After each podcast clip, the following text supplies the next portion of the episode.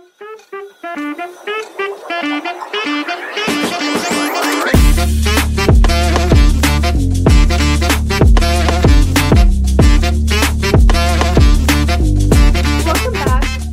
Corner Podcast, Personal Finance Edition. I'm Olivia, joined by my co-host, Rashmi. Now that we've discussed taxes in a broader sense, we're going to go further into detail about certain types. After all, they take up a good chunk of our personal income. It's in our best interest to know how they work and how they benefit us as a society and as individuals. We'll start with government taxes, then focus on how state and local taxes work in the next episode. So, let's get right into it. Government taxes are, as the name declares, paid to the federal government as a whole. They're collected from the whole co- country and go towards the whole country. Federal taxes are what make up the government's income. Keep in mind that federal, central, government are all interchangeable terms. You know how on the news, reporters will talk about the government budget and spending. That's your money along with all of the other citizens from the country that they're talking about. Altogether, the government is estimated to spend six point eight trillion dollars in the year of twenty twenty-three, and four point eight trillion dollars of which is estimated to come from federal revenue, aka taxes, according to the Center on Budget and Policy Priorities. So where does all that money come from? There are a few major taxes that feed into the federal budget. The biggest ones are individual and corporate income taxes. Payroll and excise taxes also contribute to the government. Since we're talking about personal finance, we're going to focus more on individual income taxes. But let's briefly talk about payroll and excise taxes before we get into that, since these are also largely influential on our individual income. Payroll taxes come immediately from your paycheck. They fund social insurance programs. These include Social Security, Medicaid, and unemployment insurance. When you look at your paycheck, these taxes are withheld before you even get your money. As I've mentioned before, I have a part-time job. So, earning minimum wage of fifteen dollars an hour, I should be getting one hundred fifty dollars for ten hours of work. But with my payroll taxes withheld, those one hundred fifty dollars turn into only one hundred thirty-eight dollars and fifty-two cents of income that I can actually spend. These taxes are valuable in providing income for the elderly through Social Security and health insurance for those with limited income through Medicaid. Now, let's talk about excise taxes. Excise taxes are imposed on certain goods like alcohol or gas. They're paid at the time of purchase. Although these taxes are primarily for businesses, the cost is borne by consumers through higher prices. Excise taxes are a more indirect form of revenue for the government. They can be charged by percentage or at a set price for a certain unit. For example, airline tickets are charged at seven point five percent in excise tax, while cruise ship passengers are an extra three dollars per person.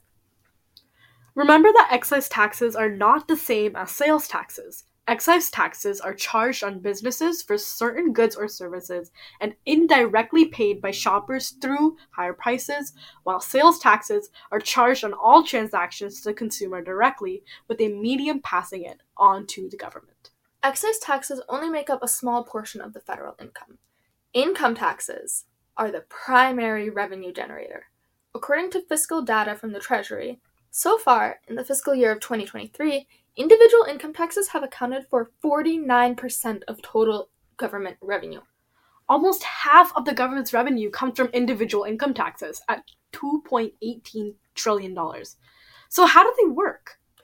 Federal income taxes are charged on a scale with seven different brackets. The rates are ten percent, twelve percent, twenty-two percent, twenty-four percent, thirty-two percent, thirty-five percent, and thirty-seven percent.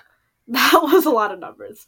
But this is a marginal tax rate, meaning that all of your income that falls under the ten percent bracket is charged ten percent, and the remainder is bumped up to the next tax bracket, and so on and so forth. So don't worry if you fall into that thirty-seven percent tax bracket. Not all of your money is being paid that way. So here's an example. If the ten percent tax rate applies to individuals making up to ten thousand dollars, and you make twelve thousand dollars, only two thousand dollars of your income is subject to the next higher tax rate of twelve percent. The first ten thousand dollars falls into the ten percent tax bracket, so it's charged at ten percent. The same applies to your next two thousand dollars in income, which is charged at twelve percent since it falls into the twelve percent tax bracket. All of this applies only to taxable income, not your total income. This can be advantageous if you are particular about what income you can save prior to tax deduction. Income tax brackets are adjusted regularly for inflation. Recently, twenty twenty-four tax brackets were released. We'll talk briefly about how tax brackets are split so that you can know where you fall. When you file, you can file single, married filing jointly, married filing separately, and head of household. These have an influence on what your tax bracket is for each of the seven tax rates. Based on how much your income is relied on, single tax brackets have lower caps than head of household tax brackets. For example, in twenty twenty-three, the ten percent tax rate applied to individuals filing as single with incomes between zero dollars and eleven thousand dollars, but also individuals filing as head of household with incomes between zero dollars and fifteen thousand seven hundred dollars. What, sta- what status you should file under and how to make sure you file your income taxes properly can be really confusing. So we'll be covering that specifically in a later episode. For now, we're going to focus back on how government taxes are benefiting us.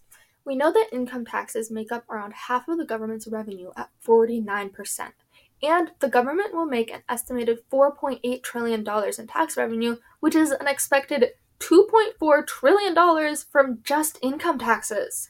All of this money goes into the federal budget for spending on the country. The federal budget funds various services, but a few are the largest costs. Based on the Center of Budget and Policy Priorities data, estimates for twenty twenty-three, a whopping twenty-one percent of the federal budget will go to spending on Social Security. As we mentioned before, Social Security is a retirement benefit that provides a monthly income to retirees, as well as income and benefits for their families and dependents. Even more of the budget, twenty-four percent, goes to health insurance. This is split across four programs: Medicare, Medicaid, the Children's Health Insurance Program, otherwise known as CHIP, and the Affordable Care Act's health insurance subsidies. These are all programs that help fund health insurance for around ninety-four million Americans who are low-income, children, elderly, or persons with disabilities. Of course, much of the federal budget also consists of defense spending at thirteen percent. These are funds for maintaining the national defense, weaponry, research, and military personnel. Economic security programs, benefits for veter- veterans and federal retirees, and debt payments make up around a quarter of the federal spending as well. A variety of other public services are funded by the remainder of the budget. This includes ed- education, transportation, natural resources and agriculture, science and medical research, law enforcement, and more. As we can see, our federal taxes do a lot of good in funding public services that keep our country running. Next time, we'll discuss some major state taxes and how they benefit us as well. Thanks for listening and stay tuned for our next episode. This is Olivia and Rashmi, Cash and Olive.